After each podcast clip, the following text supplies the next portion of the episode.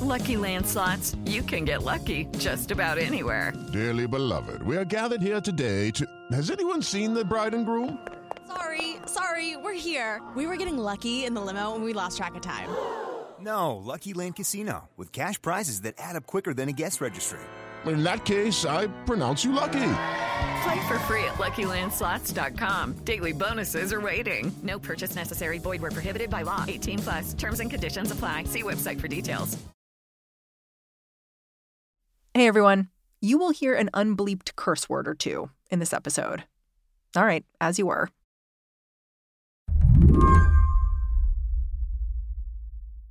In the last few weeks, there's a question you might have been asking yourself. Has the U S just experienced an environmental disaster that no one is able to clean up?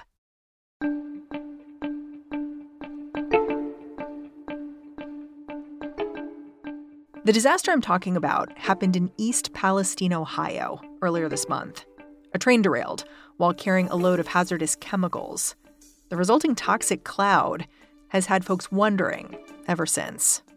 Well, residents here, Errol, have a lot of questions. Mainly, they want to know, are they safe? Mm-hmm. Where is safe and what is safe? Are the water, soil, and air safe? Is it okay to shower? I feel like we're being lied to. We're not safe. Because you can smell it. We're not stupid. And I'm saying, wow, you know, this really looks like a nuclear winter. And I said, well, you know, pretty much, yeah. yeah. We nuked this town for chem- with chemicals, and this is what they're getting.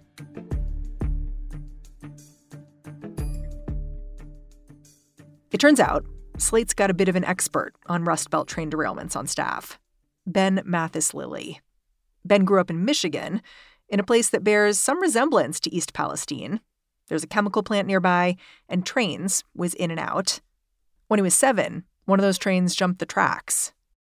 It wasn't until like I left uh, for college that I realized that this wasn't actually a normal thing that happens everywhere. It's just places that happen to be by rail railroads or chemical plants, and not everyone had to like periodically leave their house or like worry about floating toxic chemical clouds.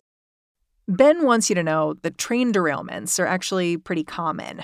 There are something like a thousand of them a year.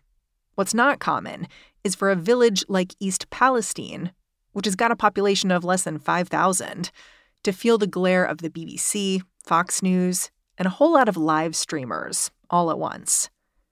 You could get a sense of how the pressure's been building up at a meeting last week in the East Palestine High School gym. Okay, I'm going to click play, and uh, we'll, I don't know if you guys will hear it or not.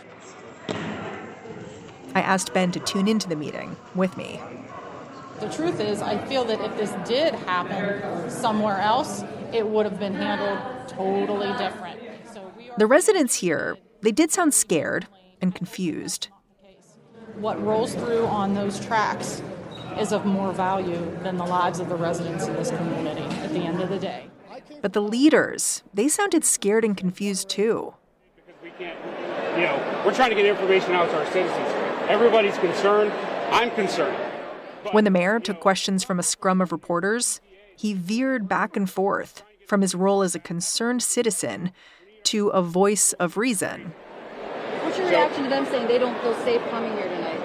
I don't feel safe in my town. I tell everybody they're safe. I think our citizens are safe. I think my drinking water is safe. The first time he stops and he says, I think we're safe. I think our drinking water is safe. I think that speaks to what's going on with this story is that it's actually maybe too early to tell exactly what the consequences of this train crash were. I don't care about giving reports on T V. I, you know, I want you all safe. I want my citizens. I want this, this. I don't want fifty cameras around me. I want to be watching a basketball game here, watching my kids play in this gym. People don't, people keep forgetting. I, yeah, I'm a local politician. I live in this town. I don't, I don't. So you can kind of see the press looking for this to be maybe like a Flint, Michigan type situation where where we have this kind of concrete harm and this set of villains who are responsible for it. But I, I think like already right there, you're seeing a little bit of the conflict between what we know and, and you know, what we're worried about. I think if you asked any of the reporters who were at this meeting just what they were doing, they'd tell you they were holding public officials accountable. They were trying to get answers. But what happens when there aren't a whole lot of answers to give?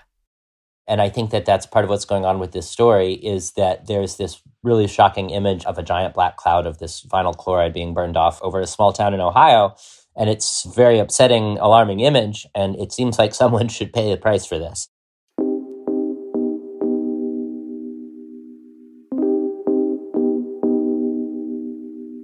And it's not exactly clear yet even why the train derailed. So it, it maybe is too early to slot this, this this story, this disaster, into our larger political discussion, our larger narrative about what's going on in the country.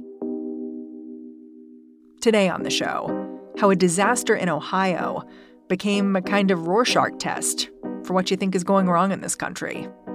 I'm Mary Harris. You're listening to What Next? Stick around.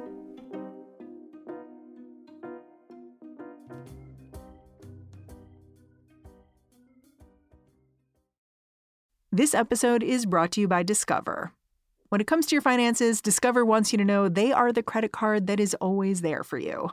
With twenty-four seven U S based live customer service, everyone has the option to talk to a real person anytime, day or night.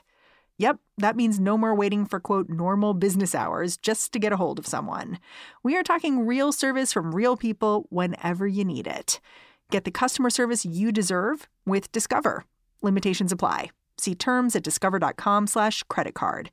This podcast is sponsored by Ramp. Are you the decision maker in your company? Consider this. For the first time in decades, there's a better option for a corporate card and spend management platform. Meet Ramp, the only corporate card and spend management system designed to help you spend less money so you can make more. Most corporate credit cards offer points as incentives, but those points amount to less than their worth in real cash value. Ramp's business cards offer you cash back, real money in your pocket. Plus, you control who spends what with each vendor. And Ramp software collects and verifies receipts automatically, which means you'll stop wasteful spending and close your books in hours instead of days. Businesses that use Ramp add up to five percent to their bottom line the first year.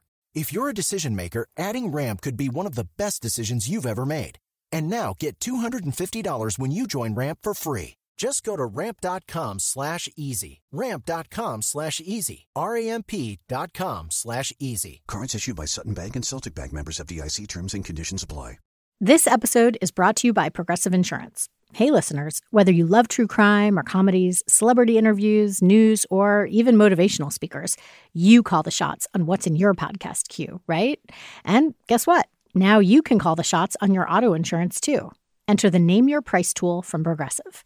The Name Your Price tool puts you in charge of your auto insurance by working just the way it sounds. You tell Progressive how much you want to pay for car insurance. Then they'll show you a variety of coverages that fit within your budget, giving you options. Now, that's something you'll want to press play on. It's easy to start a quote, and you'll be able to choose the best option for you, fast. It's just one of the many ways you can save with Progressive Insurance.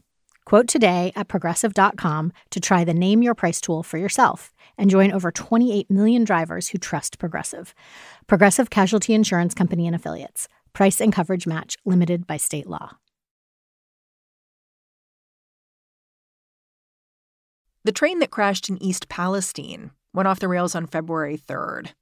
But it was dramatic pictures of the cleanup from this crash that really caught everyone's attention. That happened on February sixth. When local leaders set the train's hazardous cargo on fire and a giant black cloud towered over the town. And then it traveled east, rolling into Pennsylvania. One man started recording video when he caught sight of the cloud. His reaction has been viewed hundreds of thousands of times. These aren't storm clouds. This is the fucking shit that they burn off, the fucking shit they burn off in East Palestine. This is not fucking... I asked Slate's Ben Mathis-Lilly to take me back to the beginning, when the train operated by transportation giant Norfolk Southern first went off the rails. Ben said this crash was pretty remarkable from the start. As I understand it, it's pretty common for trains to derail, but not to crash in this way. You know, like for, you know, a derailment is, as you would imagine, any time a wheel comes off the track. So that's something that can happen without causing a loss of life or, uh, you know, uh, a fire or a loss of property. So I, I think it's fairly common for this to happen. It's definitely not common for, you know, I think p- people may have seen the, the drone shots of dozens of cars piled up and kind of black with smoke and ash. Like that's that's uh, obviously something that does not happen on a weekly basis. Yeah. I mean, no one was killed or injured in this derailment, but the chemicals involved seem pretty nasty. Like, how, how nasty? uh, so the, the the main one that's that's of concern right now, or, or was of concern especially immediately, is this chemical called vinyl chloride, which is uh, involved in um, the manufacturing of P V C plastic, uh, you know, P V C piping and lots of other products that you would have in, in your house. Um, and it is a carcinogen. It's a known carcinogen. You know, if it's present in an environment for long enough, the question and the concern obviously is, was it going to leak into the ground? Was it going to leak into the water? Was it going to explode into the air at a level that would cause, um, you know, a massive public health problem? Yeah, the C D C, when you look up vinyl chloride, it says, you know, chronic exposure can cause permanent liver injury and liver cancer, neurological symptoms. It does not sound good. No, no, it doesn't sound good at all. And so what happened was, uh, you know, as we understand it from from the news reports, that these were some of the cars that were on fire, the ones that contained vinyl chloride. Um, and at least one, I believe, was was was punctured. Um, and so there was an immediate concern, not only uh, about it leaking out, but if first responders are getting to it, are they going to be exposed? Are they going to make the situation worse with what they're doing?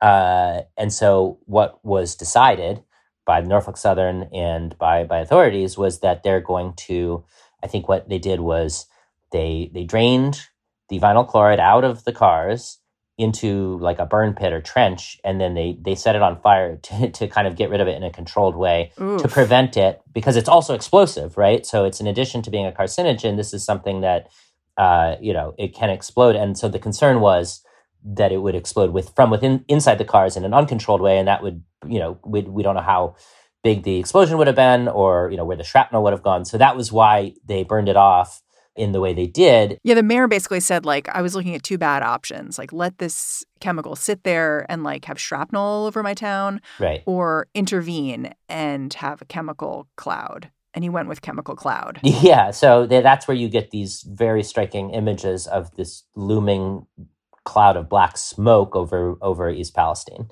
And I think obviously that's where a significant amount of the concern comes from, because if, you know, if a cloud like that is floating over your your house, you're going to be, um, you're going to have some questions about what's going on. Did this controlled burn release more chemicals? Do we know? Um, as as far as we know, and and we're going on what the E P A has said and what the, um, you know, the testing that's been done, uh, the amount that was released into the air by the burn is not sufficient, because, you know, mixes with the rest of the atmosphere. Uh, it is not sufficient to reach a level that is dangerous to humans. That's what they're saying right now.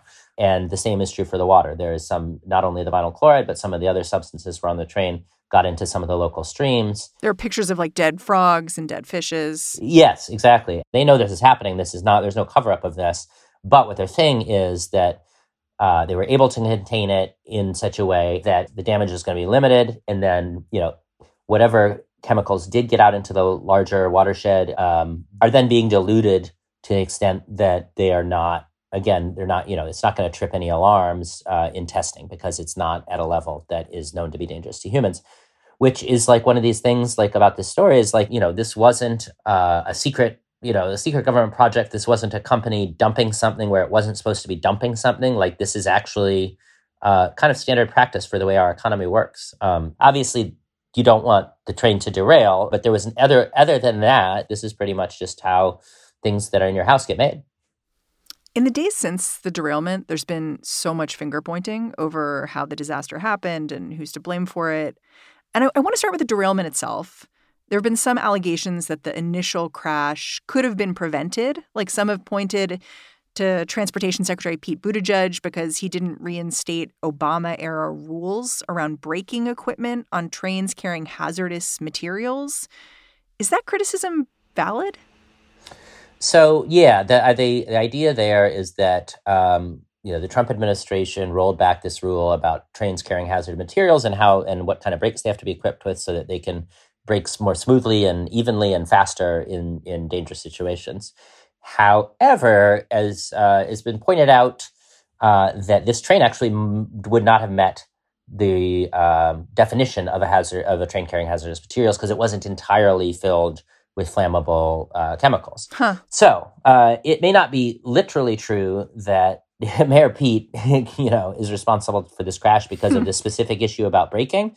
However, what a, a group called Railroad Workers United has said is that maintenance standards have been undermined by railroad companies like Norfolk Southern, uh, and that they believe uh, this train was not properly inspected, and that a proper inspection, proper staffing, and so forth would have caught this problem, you know, with with uh, with the wheel, the axle that caused the derailment. Um, I think that you're going to have to, you know, wait and see what the National Transportation Safety Board says, which is not a particularly exciting thing to make your, you know, Fox News primetime show about, for example. You know, obviously something went wrong, um, but exactly what it was and whether it could have been prevented by better staffing on the railroad, I don't know if, if you can, if anyone can fully say yet at this point.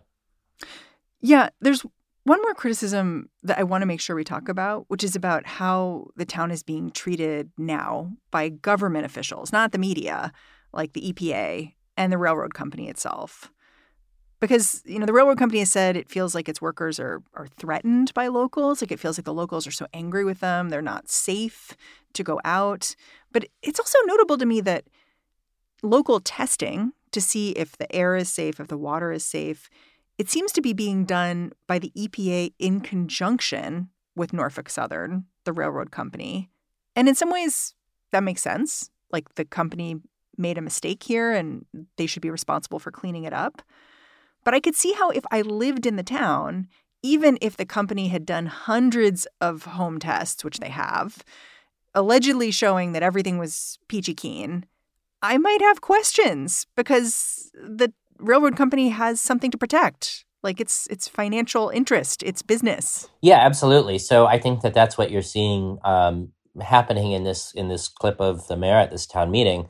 Like, there's all these debates that are that are kind of being bundled together into this this very small town. It's a town that's small even by the standards of, you know, towns in the Midwest. It's five thousand people, um, and so now you have all these reporters there, you have representatives of the government, you have now the Biden administration maybe feeling some heat about not having gone there sooner. So, you know, the governor of Ohio wants to, you know, make it clear that he's concerned about this.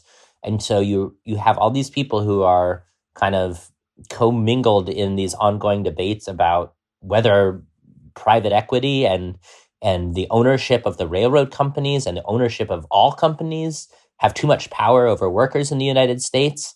Uh, and so you have all these battles that are just kind of being transported into this tiny town and into literally into this little gymnasium where, the, you know, the mayor is saying, I would rather be watching uh, kids basketball here. So you can you can understand the frustration of local residents who are being kind of thrown into the center of these arguments at the same time as we've been saying that they're seeing like dead frogs in the streams and smelling chlorine all night and having to kind of, you know, uh, source bottled water for themselves because they're, they're not entirely convinced yet that the that the water's safe. Uh, it's a it's a lot to be going through, I could imagine. After the break, how cable news continues to shape the way we tell this derailment story.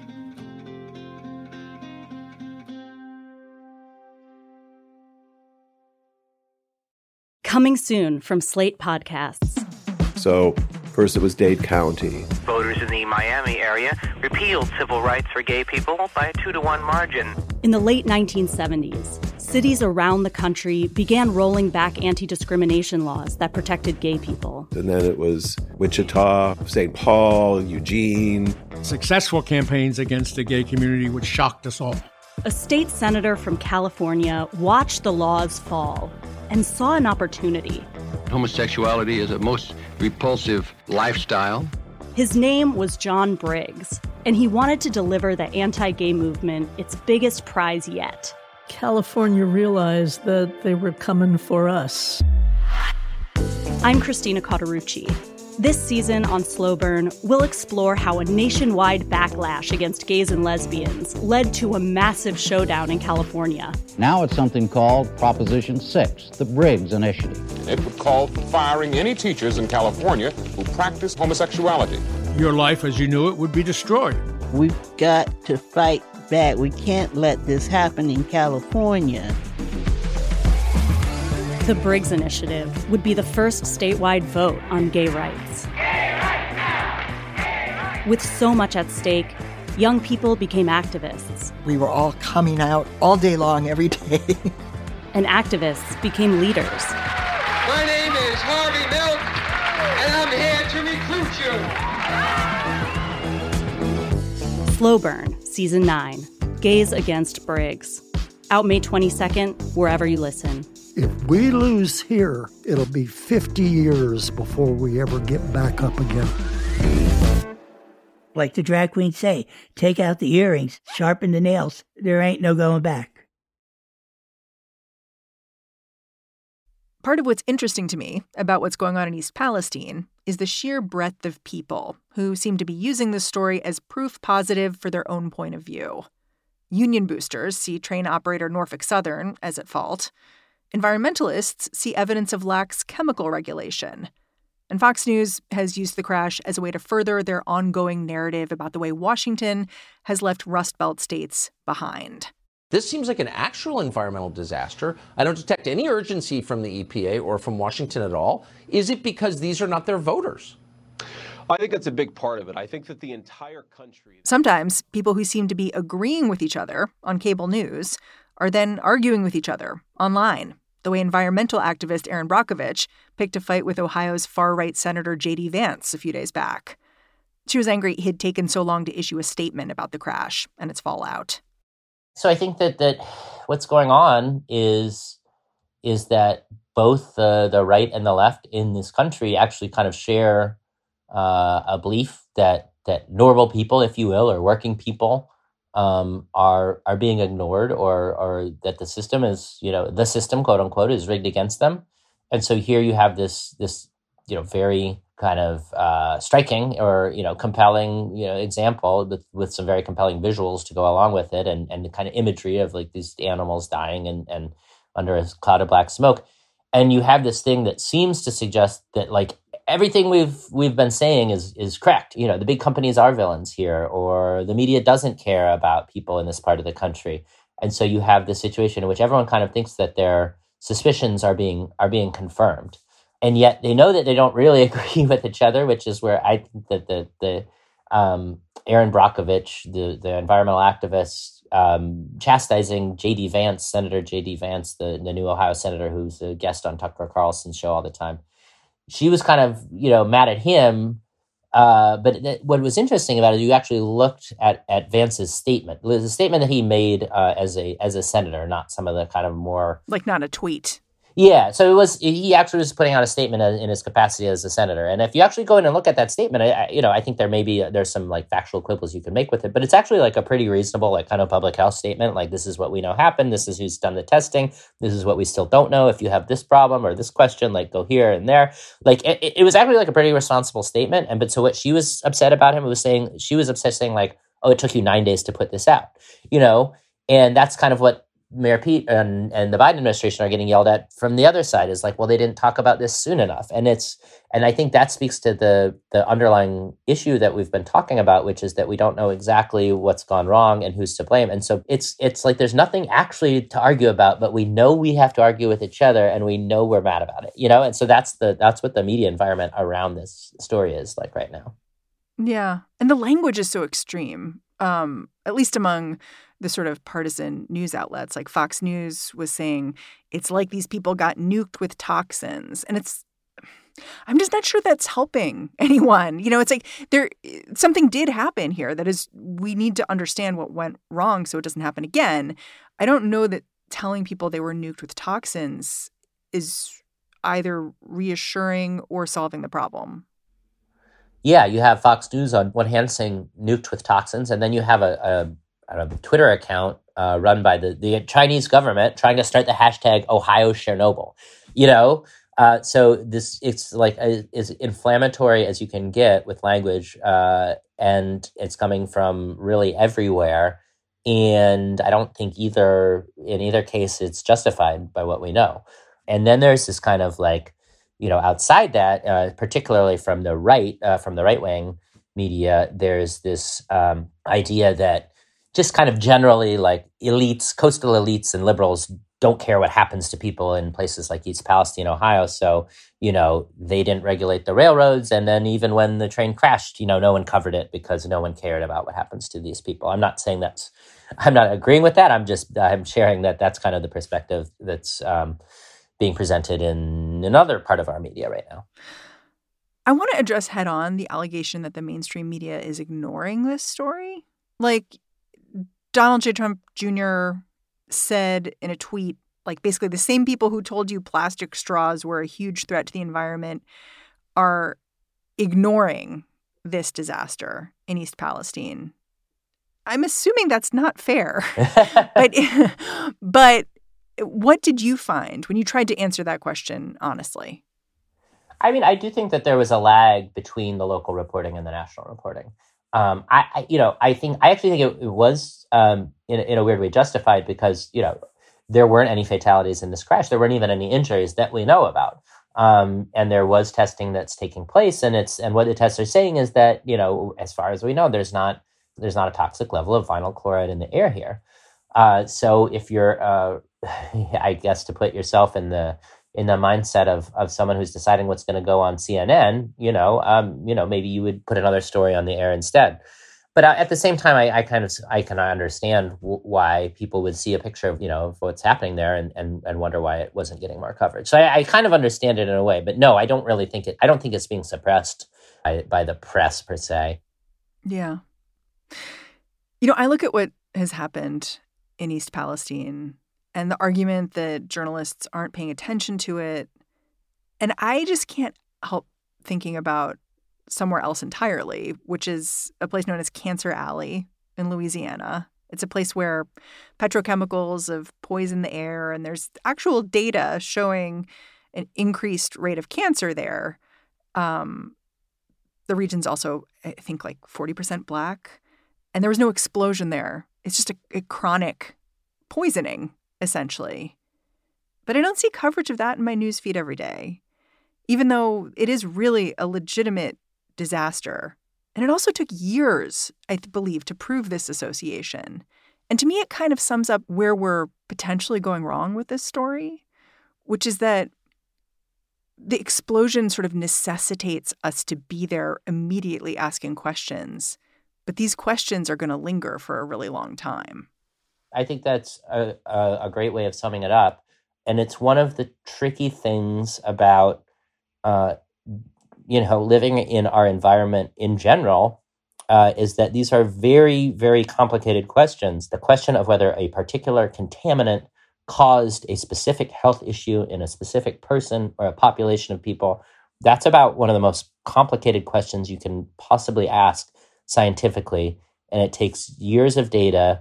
It takes, you know, simply years of living for these people in in these areas to sometimes develop these conditions.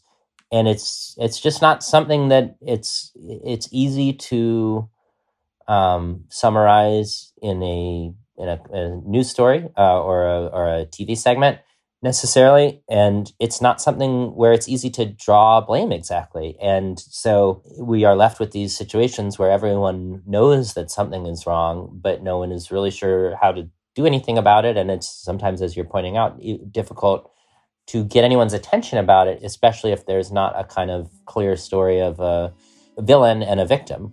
And so instead, we we kind of have forty uh, members of the press clustering in a gym in, in Ohio to argue with each other about why the media isn't paying attention to Ohio. Uh, and it's kind of an absurd situation, and I have no idea what there is to be done about it. Ben, I'm super grateful for your reporting. Thanks for coming on the show. Thank you guys for having me, as always. Ben Mathis-Lilly is a Slate senior writer. And that's our show. If you're a fan of what we're doing here at What Next, the best way to support our work is to look into our membership program. It's known as Slate Plus, and the way to find out more is to go on over to slate.com slash whatnextplus. What Next is produced by Elena Schwartz, Anna Phillips, Paige Osborne, and Madeline Ducharme. We are getting a ton of support right now from Jared Downing and Laura Spencer. We are led by Alicia Montgomery with a little boost from Susan Matthews. Ben Richmond is the Senior Director of Podcast Operations here at Slate. And I'm Mary Harris. You can find me on Twitter at Mary's Desk. Thanks for listening. I'll catch you back in this feed tomorrow.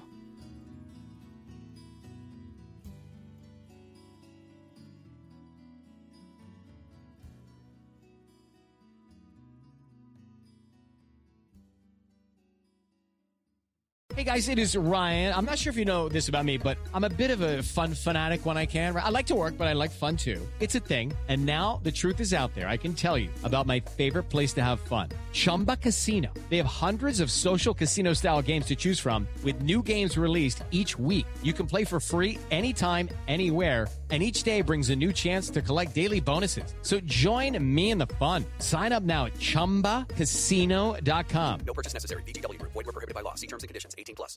Coming soon from Slate Podcasts. So first it was Dade County. Voters in the Miami area repealed civil rights for gay people by a two to one margin. In the late nineteen seventies, cities around the country began rolling back anti-discrimination laws that protected gay people. And then it was Wichita, Saint Paul, Eugene. Successful campaigns against the gay community, which shocked us all. A state senator from California watched the laws fall and saw an opportunity. Homosexuality is a most repulsive lifestyle. His name was John Briggs, and he wanted to deliver the anti-gay movement its biggest prize yet. California realized that they were coming for us. I'm Christina Cauterucci. This season on Slow Burn, we'll explore how a nationwide backlash against gays and lesbians led to a massive showdown in California. Now it's something called Proposition six, the Briggs Initiative. It would call for firing any teachers in California who practice homosexuality. Your life as you knew it would be destroyed. We've got to fight back. We can't let this happen in California. The Briggs Initiative would be the first statewide vote on gay rights. Gay rights now! Gay rights! With so much at stake, young people became activists. We were all coming out all day long, every day.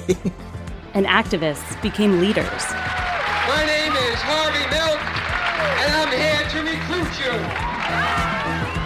and I'm here to recruit you. Slow Burn, Season nine, Gays Against Briggs. Out May twenty-second, wherever you listen. If we lose here, it'll be fifty years before we ever get back up again. Like the drag queen say, take out the earrings, sharpen the nails. There ain't no going back.